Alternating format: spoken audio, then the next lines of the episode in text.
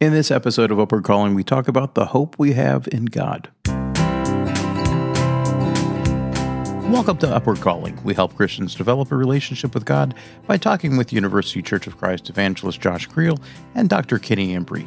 Listen as we take a deeper dive on a lesson from a recent Sunday service and help you apply it Monday through Saturday. How you doing, Josh? Kenny, I'm doing great. Uh, it's a little bit earlier in the morning than you and I normally record, but it's not by no means early. I think both of us have been up and at it for a little while. I saw you drinking your chocolate milk. I wish it tasted like chocolate milk. well, last time, I'm not exactly sure what, what you would you would entitle your lesson. There uh, was no title. There was no lesson. There was no outline. So there you go. One of the first assertions that you made that you talked about really kind of being faithful in, in tough times. Josh, are these tough times? I'm talking to you, aren't I? well, thanks. I appreciate that. Tough times have, have always been around. I mean, all you have to do is talk to the previous generation and they will tell you about their tough times. Yeah. Uh, we tell our kids about our tough times. Uh, our kids are going to tell their kids about the tough times they had, and we're going to laugh and think, "What are you talking about?" uh, there's certainly tough times, and and we we are want to define those tough times by the external circumstances of the world around us, and that certainly is true. But the tough times that that Paul is dealing with um, are not just about you know external things like war or economics. It's about the hearts of men. Mm-hmm. And what Paul was defining for Timothy there in, in 2 Timothy chapter 3 about what men are as they depart from God and as they move further away from God. And, and Paul was telling Timothy, You're seeing that now, you're going to see it more. And we we continue to see it. And of course you know paul goes on to say that you know men were going to go from bad to worse uh, deceiving and being deceived. So it's not shocking that that we look at you know the the morality of mankind and as we go through life it seems like that's getting worse. It is. Paul said it is. And those are the tough times if you will that that paul was saying to timothy here is what um, you know you're going to experience it seemed to me that, that what you were talking about was hope, and, and that hope is one of those things that Christians need to kind of fixate on, uh, especially during tough times. So, why don't you do this for me? Tell me, what is hope and how is it different than faith? That's a that's a really good question because the two are you know intricately linked. You know, First Corinthians thirteen makes that clear to us as well. You know, these three abide: faith, hope, and love. The greatest of these is love. Mm-hmm. Um, you know, the the there's a connection between those three. For the purpose of the lesson that I was giving uh, on Sunday, and again, not necessarily a lesson, more just kind of things I'd been mulling over and, and circumstances kind of dictated it the the men that I described, and particularly some of the the older men of our congregation, Brother Owen, uh, Brother Bill Sullivan, their faith was tied to the hope and the hope that they exuded and and they continue to exude in their life. Um, that as as as difficult as the world is, as as bad as the world may seem, we have hope our faith is tied to that. We trust God that God's going to keep his word. Therefore, we're assured of hope that we, you know, there is something that's going to transcend this life. And even though death is here and death has taken Brother Sullivan, uh, old age and, and, and, infirmities and disease are here and they've affected, you know, so many of our number, yet hope is still there. Uh, and so, you know, faith is, you know, for, for, put it very simple terms, faith is our trust in God. And the reason for that trust in God is God's faithfulness. That faith then translates into hope. If God is faithful and He has made these promises to us, we can know He's going to keep those promises. So we live in hope. God is going to do what He has said He would do. Now you see, I expected you to go to that desire plus expectation to talk about hope, but I, I think one of the things that you're really kind of kind of talking about there is is that you. I, I know this was in the question, but but you were talking about the relationship between faith and hope, and that that trust is really kind of implicit in both of those things. Uh, explain this to me. Do you think it's fair to call hope at least partially an expectation? And if so, uh, what about that expectation is something that that Christians need to really anchor onto? Yeah, that that's um that the Hebrew writer makes that point, you know, that this hope this is is an anchor. Um, and you've probably heard, I've heard, and, and I found this to be true that that word, as translated in the in the New Testament, does carry with it expectation. It's not how uh, again, you know, Kenny, you're you're a professor. Uh, you you have students who you know take uh, quizzes and and tests in your class. They may never study, and they approach that exam and say, "I hope I get a good grade." There is no expectation there. How could there be? There's been no preparation on their part. Right. So we say these things. You know, someone goes into a 7-Eleven buys a scratch off. I hope I win the lottery. Mm-hmm. That's that's a really sad definition of hope because there should be no expectation that you're going to win anything mm-hmm. uh, because the, the odds are against you. Hope based on God's faithfulness, though, carries with it expectation, and that's that's again to to the point that Brother Sullivan was making to me, and, and even yeah. how he wanted yeah. me to approach his funeral. Let people know that I have assurance that this is hope. I have expectation. And it's not based on my living my life perfectly because I haven't. I've put my faith in God. I'm trying to follow Him, and I have every expectation that God is going to do what He promised. Mm-hmm. And, so that's how hope anchors us. And of course, to the Hebrew writer's point, how all this ties in together is it's anchored there because Jesus is in the presence of God. He is the one who's anchoring it there. He's our high priest. He is covering our shortcomings. He is, uh, you know, making uh, petitions on our behalf. That's how we have this assurance and our hope is assured. You also talked about one sided relationships and how those relationships are often anchors for our hope. Who have been some of those anchors for you?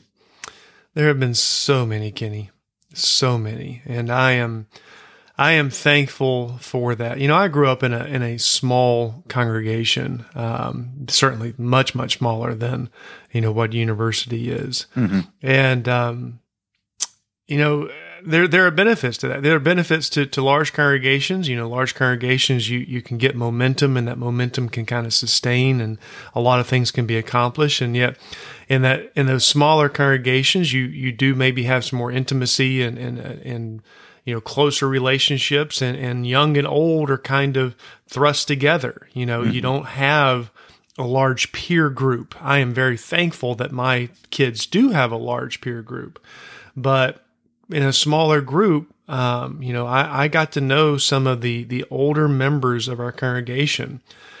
There was a sister in our congregation by the name of Jean Phillips. She taught my um, elementary school Bible class and would write me letters whenever I was in college, just, you know, telling me that she was thinking about me and telling me that, you know, she's proud of me. And, and you know, just, I, I will forever remember Jean Phillips. And I have told Christians, you know, far and wide about Jean Phillips because I, have used her as illustrations in sermons because that is what she meant to me as a as a boy and as a young man growing up.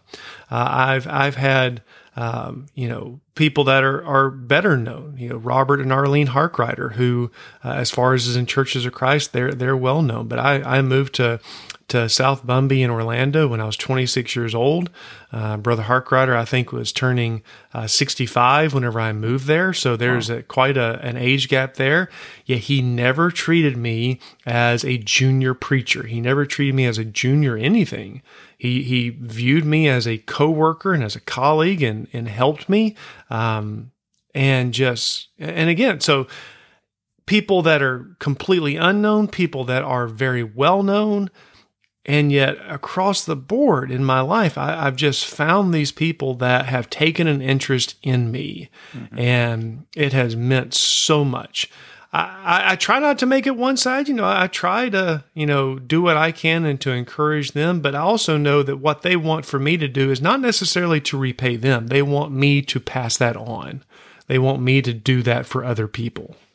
Yeah, and uh, which leads to my next question. I mean, one of the things that you, you've talked about, uh, uh, just make the observation there that the people that you're talking about as having these one-sided relationships are largely older than you are. Yeah, a lot of and, times. And uh, but by the way, Kenny, I mean Yeah. this is a conversation. Why don't you share one of yours? oh, people who have meant something to me. Sure. My goodness, I, I can think of so many people who have. I, I can think of a lot of people who have meant something to me. I remember uh, growing up, there was a guy named Wendell Strickland that nobody knows anymore, but he and his his his brother Tubbs, uh, they were they went out to Antioch uh, Church of Christ, which is a smaller congregation in town. And Wendell and Tubbs owned a bunch of orange groves, and and he told me if you ever want oranges, make sure you park the car about about halfway down so nobody sees you getting them. But he said they're mine, so you can go get some. But the thing about Wendell that I always appreciated, he was in a hard marriage, and one of the things his his his wife was not a Christian, and I remember asking Wendell to come into our class one day, and to talk to, to us about his marriage. And you talk about a man who who was he, he he really impressed upon me the importance of choosing a spouse. And he also impressed me with some of the decisions that he made that just he was an impressive man. Uh, again, when I knew him, he was in his 70s or 80s, which seems younger and younger the older I get. But he was he was just somebody who meant a lot to me. I can think of Phil Roberts. Like I can think of a lot of people that that meant so much to me as I started figuring out my own Christianity. I'm I'm not going to rhapsodize any more about that. Yeah, but I think that, I think there's a point here because it is those older those older saints who are able to do this for for younger saints. And there are there are responsibilities on, on both parties. And I know we're you know we're about to talk about how we can do this. So there there needs to be a willingness on my part to try to um, set an example for or take under my wing and mentor those who are younger than me. But Kenny, you and I, you know, we we've lived eh, and we've seen our peers who maybe had some of the same opportunities to to form those kind of relationships, and yet they did not. Uh, so there there's a responsibility that you and I had too to spend the time to allow those people in our lives to to enter our lives and, and to be a part of it. Um, and you know, thank God that that you and I were were able to do that. We we did that. But you know, there there's there's responsibility on both sides here. Yeah, I agree. I am just going to. How do you think you mindfully actually become one of these anchors to somebody? Yeah. I think you can look again at this text that we looked at in uh, 2 Timothy 3 and, and 4 and and there's the two aspects of you know there's the the allowing God to mold us into the people that he wants us to be um, you know and and and to, to Paul's point you know the scripture provides this the, the spirit uh, provides this um, but there's also the the walking in the footprints of those who went before us and that's what Paul is trying to get Timothy and others to do. You know, the he famously said in 1 Corinthians 11 and verse 1, imitate me as I imitate Christ. That's what he's calling Timothy to do. You know, he, he tells Timothy in 2 Timothy 2 and verse 2 that, you know, what he had passed down to Timothy, the teaching, you know, he needs to pass down to others so that they can then teach others as well. So there's this traditional aspect, but this following along uh, and passing down over time these lessons. Well, certainly the scripture needs to be passed down, but so does the way in which we live. And, and so, you know, there's no easy ways, there's no shortcuts. It's just take a moment and think about how is it that people impacted your life? Now go and try to do the same thing. that's that's that's what it is. Yeah, I I guess the only thing that I would add is I I think most of us are thinking about grand gestures and the people who who made the most, some of the most significant impacts in my life, never gave the grand gesture. They, you know, uh, they might have taken me out for coffee, but but probably not. Probably what they did instead was, oh, they gave me some encouragement. Uh, they they helped me solve a problem. Um, they kindly told me when I was being an idiot. I mean these these were again not grand gestures.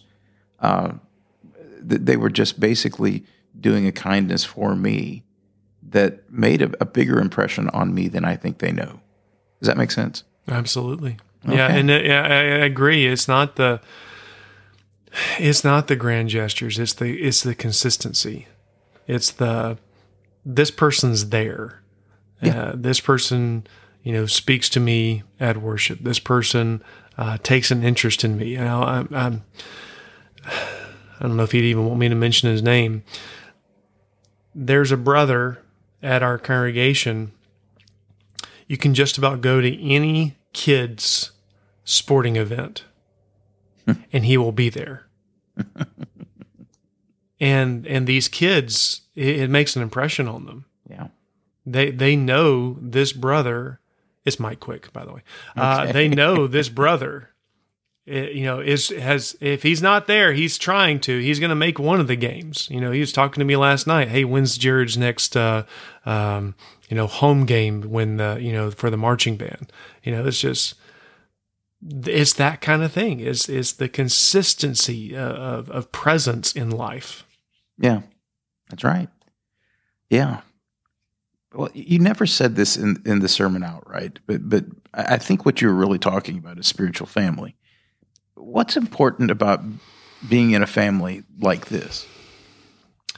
Well, there's all kinds of ways in which we can we can take this, but if there was one thing that just kind of, you know, was, I guess, impressed upon me the week leading up to, to Sunday, it was just the, the lasting impact that this kind of family has. Again, I, I had been in a meeting, uh, uh, a longtime friend was at that church, and it just got me thinking about how, again, that the, the man's only seven years older than me, but when you're 11 and he's 18, that's a pretty that's a pretty huge difference. Yeah. And yet he he expressed interest in me. He helped me along the way. He was consistent. And and now I'm in my 40s and yet I've got older men in their 70s and even 90s who are still trying to help me along. That that that lifetime of having people who are are there to help you.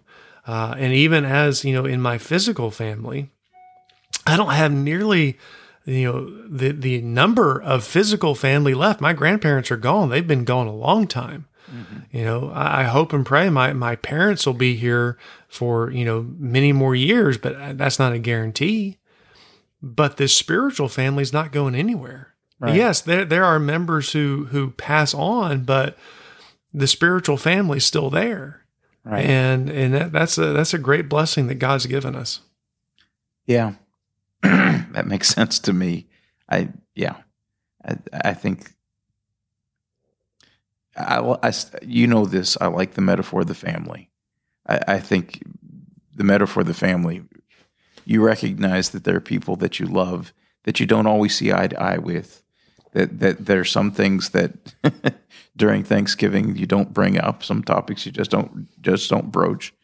Uh, but but there's there's an underlying love there, and I, I think that's with good spiritual family. It's the same thing. We know there's some things that that that divide us, but we know we know there are more important things that unite us. Does that make sense? Absolutely. Okay. Well, do you know what you're going to be talking about next time?